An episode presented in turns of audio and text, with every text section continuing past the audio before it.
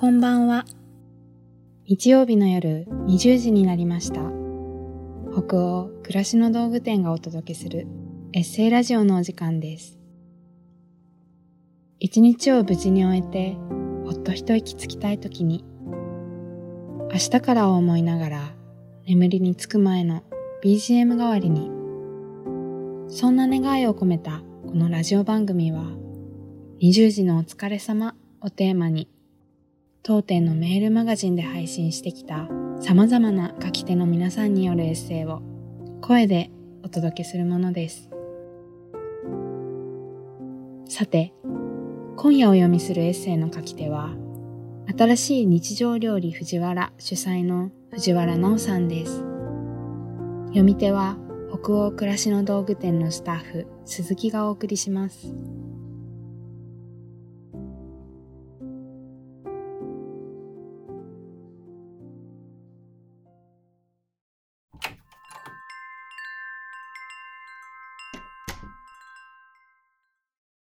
愛の交換。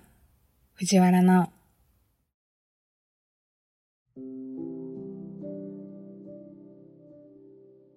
もし料理の仕事についていなかったら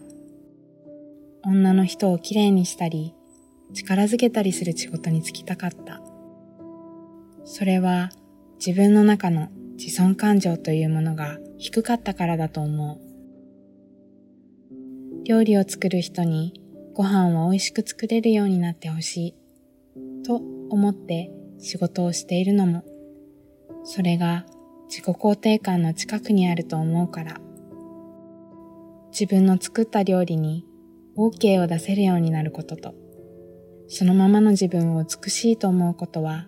どこか近いことのような気がする。美しいとまでは思えなくてもせめて悪くないなと思って生きていきたいものだ。私は幼い頃から綺麗なものが大好きだったけれど料理の仕事を始めてからはおしゃれをすることも綺麗になろうとすることも完全に捨てていた。捨てたどころかそんな願望すら亡き者として扱い酷使した感がある。これにはすごく反省をして、仕事がなんとか軌道に乗ってきた頃に、その部分を回復させるのに必死になった。ファッション誌などでお仕事をさせていただくことも多かったので、きちんとしないとね、なんて言いながら、自分のうちには大きな危機感があって、仕事と同じくらいか、それ以上に、至極真剣に取り組んだ。今までひどく扱っていた自分のことを急に大事に思えるなんてことはないと思うけど、身につけるもの、毎日触れるものが教えてくれることもある。あなたは大切に扱われるべき存在だ、と。ふわふわした素材や女性らしい形、淡い色にレースやフリル、そういうものを避けて生きてきたのに、今は素直に好きと言えるようになった。うんと若い頃のように、そういうものを身につけた自分を過剰だと思わなくなったのもある。年齢を重ねるのもいいことだなぁと思う。私は洋服が大好きなのだけれど、それはパターンは平面なのに、衣服が人の体に沿って立体になるときに、作る人それぞれの人間への愛が可視化されるようで、そのことに毎回感動するから。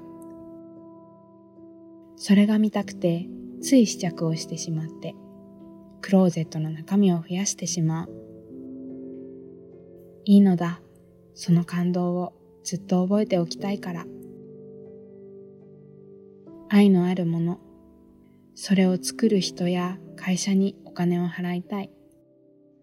それを生み出す環境がずっと続いてほしいから、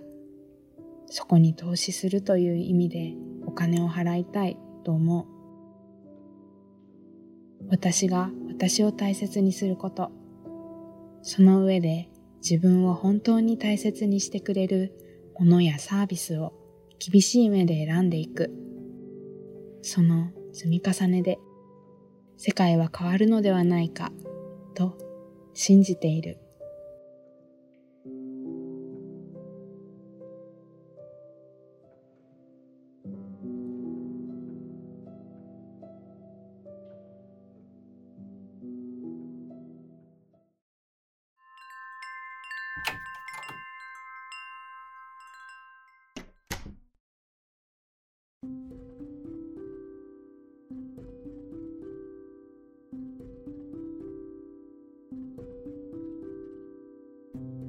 今夜のエッセイいかがでしたでしょうか？気持ちがほどけたり、明日から始まる一週間のささやかな糧となったら嬉しいです。このエッセイラジオはすでに好評いただいている人気ラジオチャポンと行こうと同じように北欧暮らしの道具店のサイトやアプリに加え、ポッドキャストや Spotify、YouTube でも配信をしています。また、今夜お届けしたエッセイはテキストでもお楽しみいただけます。北欧暮らしの道具店のサイトやアプリでエッセイラジオと検索してみてくださいね。エッセイを声だけでなく文章で読むことで二度お楽しみいただけますよ。同じ記事の後半にあるフォームからご感想もお待ちしております。それでは今夜も最後までお付き合いいただき、ありがとうございました。次回はどなたが書いたどんなエッセイをお読みしましょうか。どうぞ楽しみにしていてください。今週も一週間お疲れ様でした。明日からもきっといい日になりますように。おやすみなさい。